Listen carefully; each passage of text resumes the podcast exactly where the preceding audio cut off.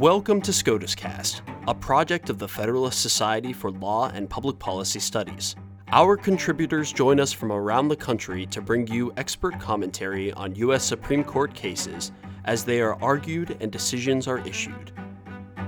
The Federalist Society takes no position on particular legal or public policy issues. All expressions of opinion are those of the speaker.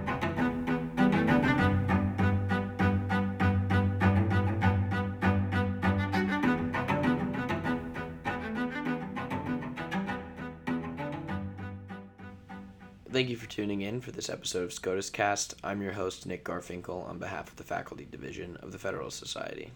On November 1st, the U.S. Supreme Court heard oral argument in the consolidated cases Whole Woman's Health v. Jackson and United States v. Texas. Whole Woman's Health asked whether a state can insulate from federal court review a law that may prohibit the exercise of a constitutional right by delegating to the public the authority to enforce that prohibition. In United States v. Texas, the court considered the authority of the federal government to bring suit and obtain injunctive or declaratory relief against a state, state court judges, and other state officials or private parties to prohibit SB 8, a Texas abortion regulation, from being enforced. Joining today to discuss these cases are Professor Stephen Sachs, the Antonin Scalia Professor of Law at Harvard Law School, and Professor Howard Wasserman of Florida International University College of Law.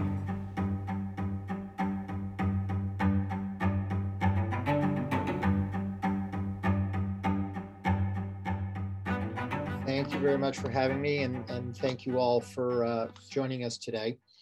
So I'll start with a very brief overview of the Texas law, which was enacted as SB 8. And the main substantive provision of it is a prohibition on abortions after detection of a fetal heartbeat, which occurs usually around 5 or 6 weeks of pregnancy.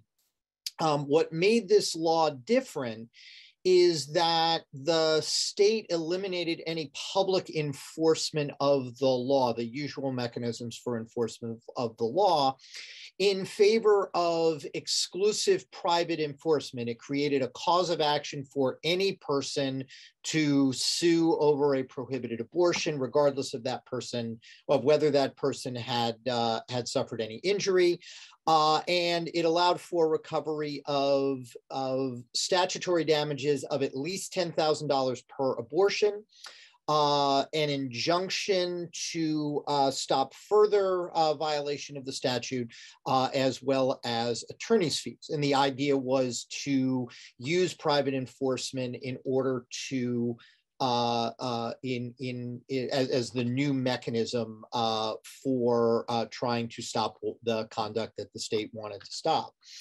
Now, the idea behind this was to make pre-enforcement challenges to the law difficult, because the normal move of sue the responsible executive branch official, the official charged with enforcing the law, wasn't available.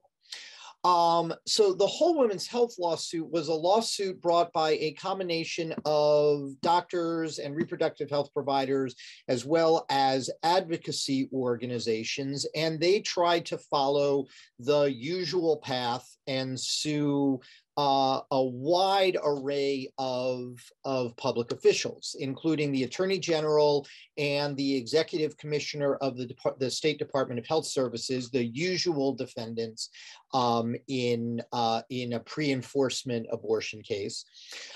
They also sued the heads of the medical, nursing, and other licensing boards, and they sued a class of court clerks and state court judges.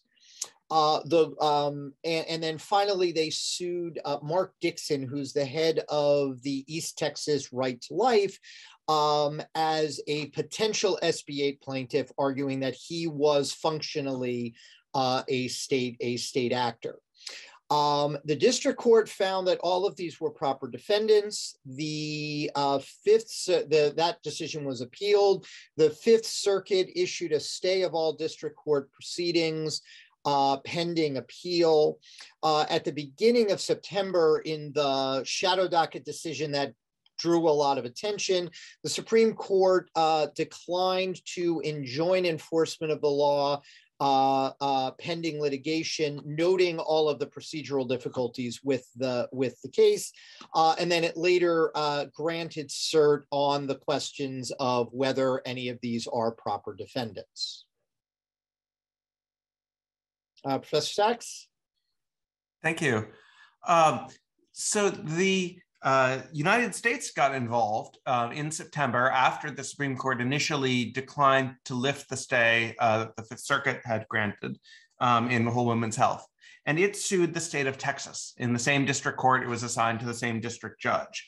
And what the United States sought in its complaint was injunctive and declaratory relief against the state. It argued first that the state was violating the 14th Amendment and the Supremacy Clause by allegedly nullifying the rights within its borders, and also was interfering with federal agencies and contractors and so on, who might be providing or obliged to provide abortions within Texas's borders. The United States wanted both declaratory and injunctive relief, essentially preventing Texas from enforcing SB 8 in any way, and also wanted that relief under Rule 65 of the Rules of Civil Procedure to extend to all of Texas's officers, agents, employees, meaning state judges, state court clerks, other state officials, and also to all others in active concert or participation with the state, which the US understood as extending to private plaintiffs as well, who would be bringing suit under SB 8. The United States sought a preliminary injunction in district court, which a month later the district court granted, and it granted it essentially in full. It restricted the docketing, maintaining, hearing, resolving of SB 8 cases. Basically anything that goes on in Texas state court involving SB 8 was within the scope of its injunction.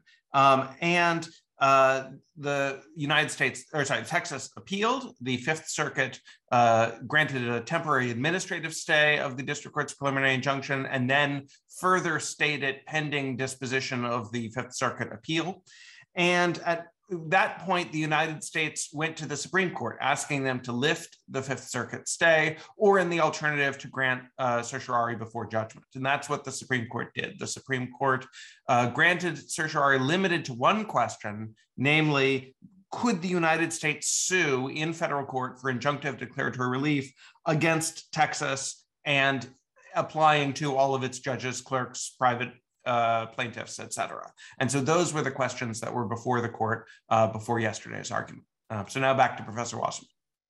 So Whole Woman's Health was up first, and much to my surprise, a lot of the court seemed very receptive to the plaintiff's arguments, and it's hard to read tea leaves, but seemed inclined to find that the plaintiffs had found a proper defendant and could proceed via the usual pre-enforcement method.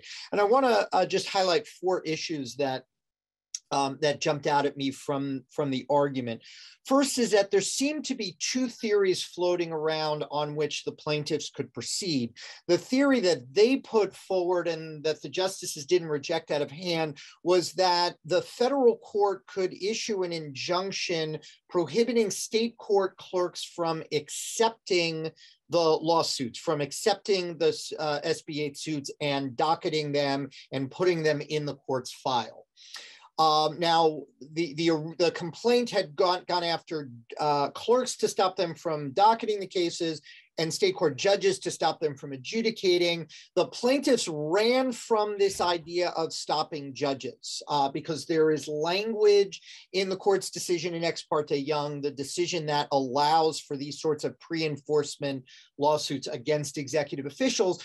But there's language in Ex parte Young that says you can sue and enjoin executive officers, you can't sue and enjoin judges, state court judges, to stop them from adjudicating. There's no adverseness. They're not executing the law in any meaningful sense of the way that we understand that word.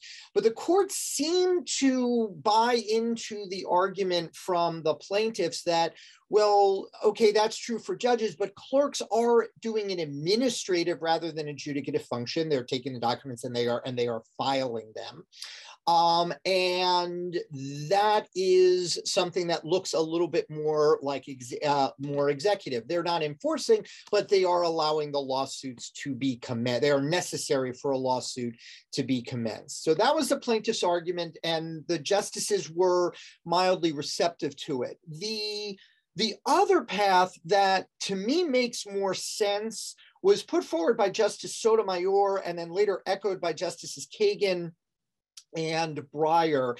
And they pointed out that in the ordinary criminal case, an ordinary challenge to a law that's enforced through criminal sanctions, the plaintiff or the rights holder sues the attorney general. And if they get an injunction against the attorney general, that also would stop any individual district attorney from commencing a lawsuit to enforce that statute.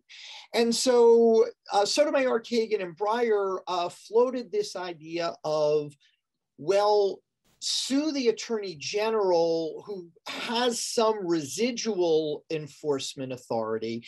And by getting at him, you are getting at all of the underlings who have their own individualized enforcement authority. So sort of likening any individual SB 8 plaintiff to a district attorney.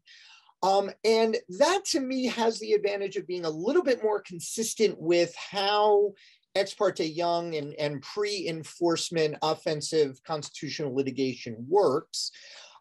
It also depends on an important issue that wasn't really discussed, but that the court would have to resolve, which is that I believe that the structure of SB 8, by delegating this exclusive enforcement authority to private individuals, makes those private individuals into state actors. It makes them persons acting under color of law who are subject to suit for constitutional violation. So with that extra step, you treat them more like public officials, and it also can limit it to SB 8 as a fairly unique statute rather than potentially creating mechanisms whereby any tort defendant fearing a state court suit could now run and sue the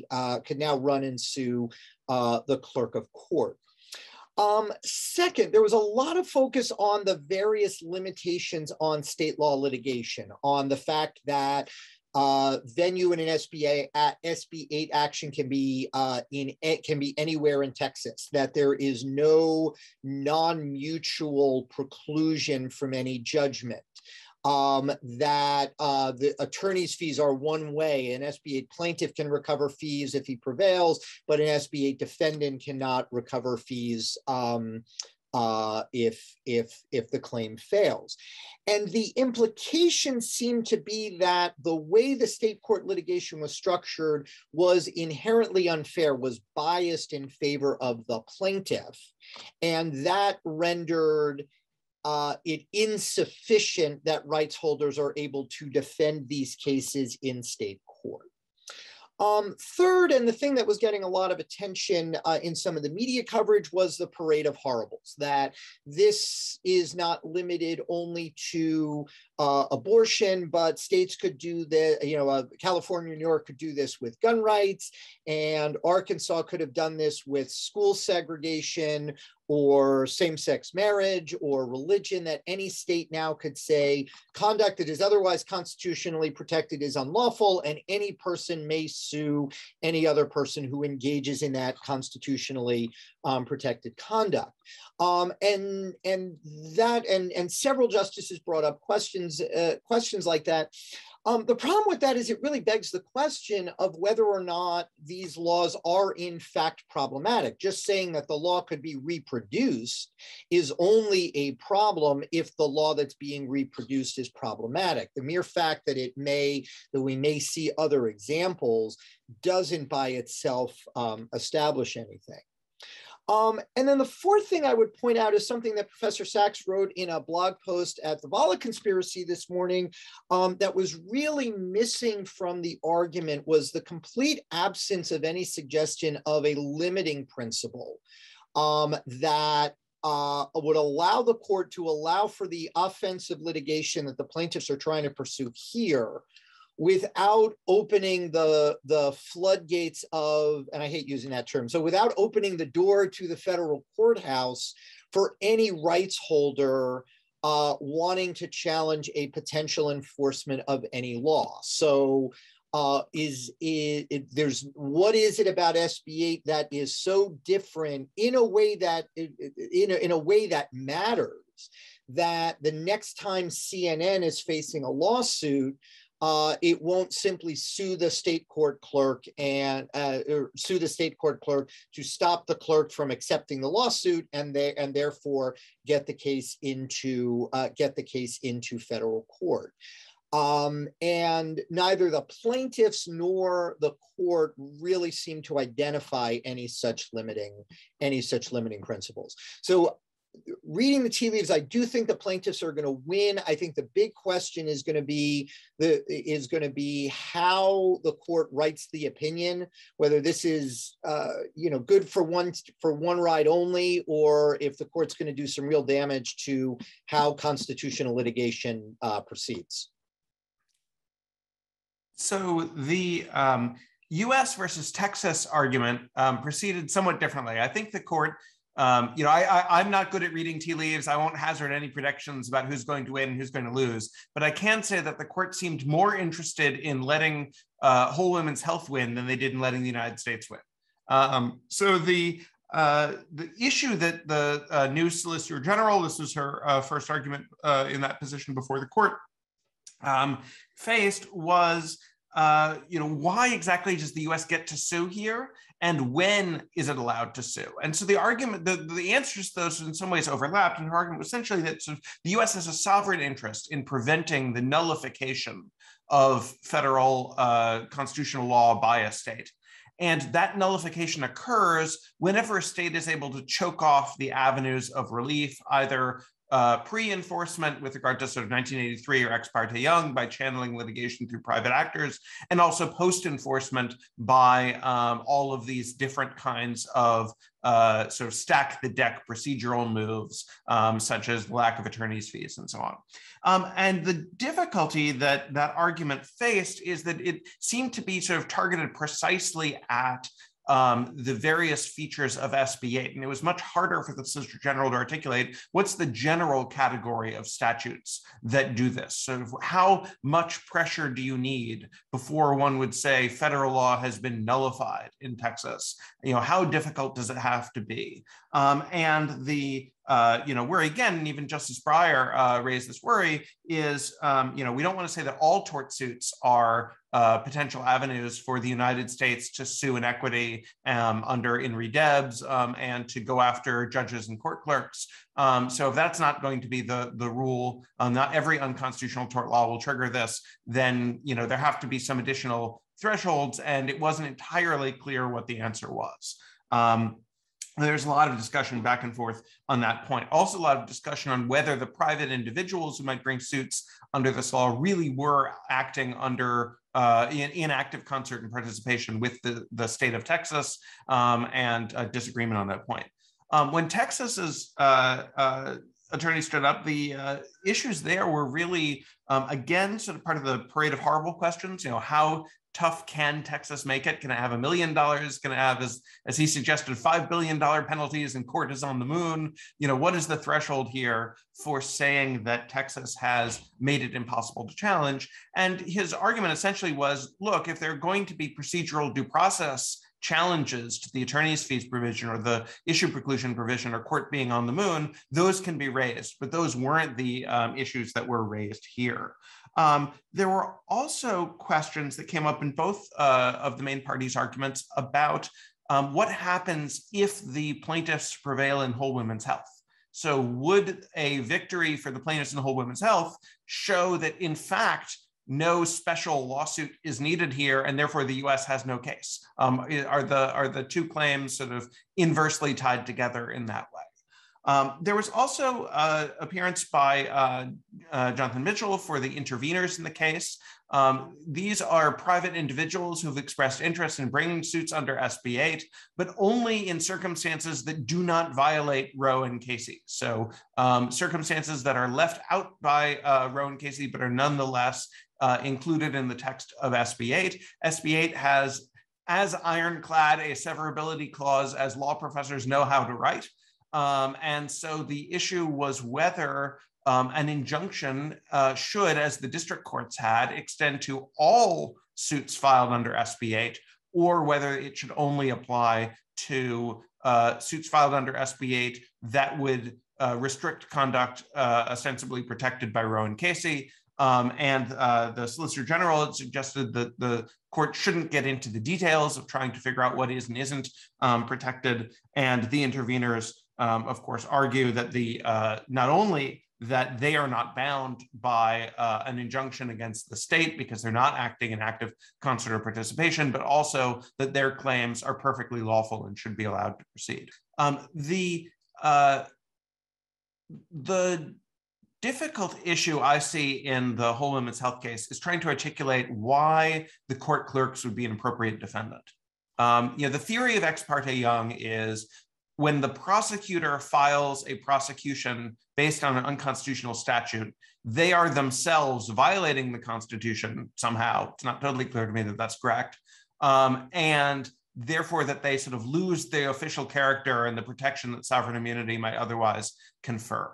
I don't know that that argument can be made about the court clerks, because when the court clerks stamp a complaint as being received, they are not expressing any judgment whatsoever about the merits of that complaint.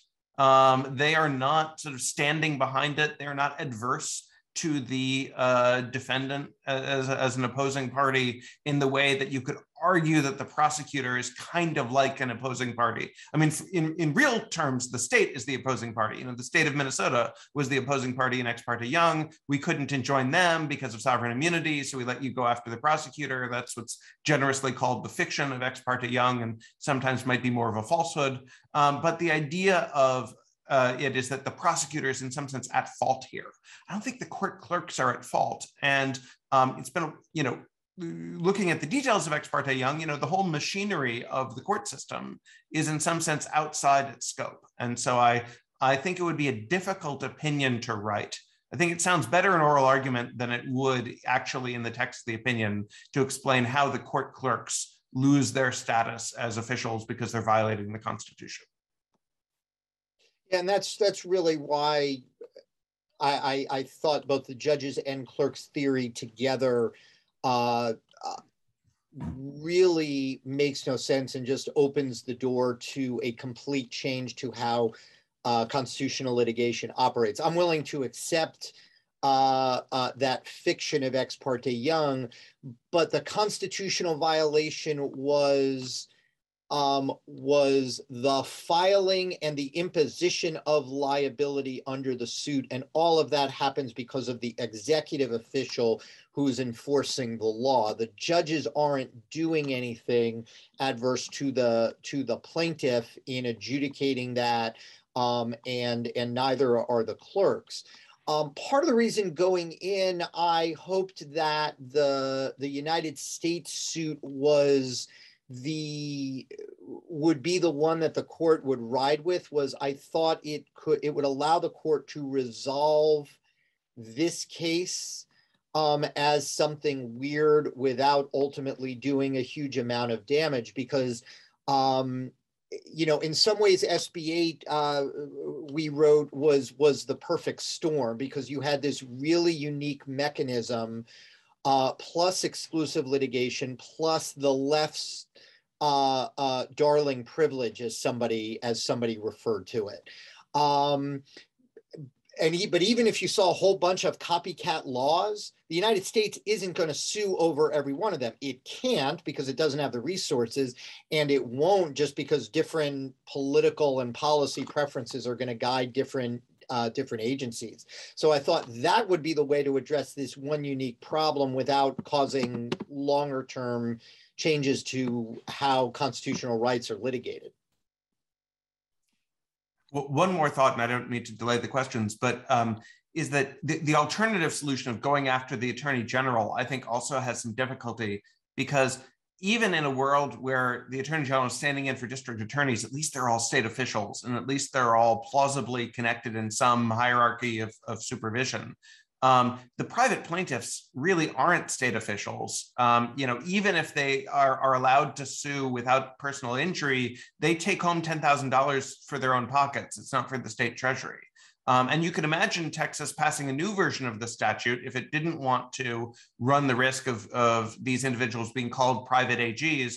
You could pass a new version of the statute that would limit suits to, people who are related to the aborted fetus, or people who are, within 1,000 feet of the abortion clinic when it's performed, or people who have expressed their willingness to adopt children, when the mother might otherwise choose abortion. And so, you can imagine some class of persons who have a stronger claim of injury here.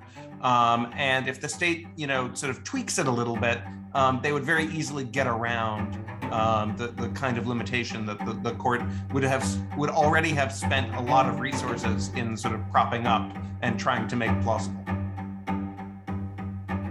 Thank you for listening to this episode of SCOTUScast.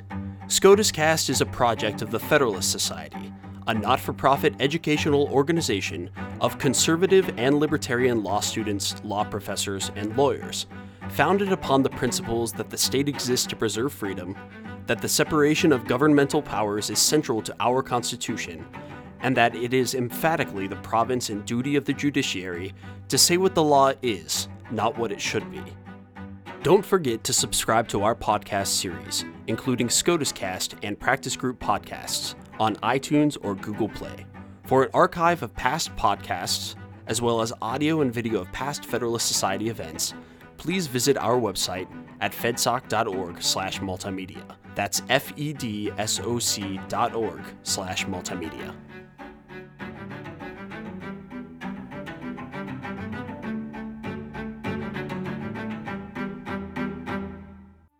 This has been a FedSoc audio production.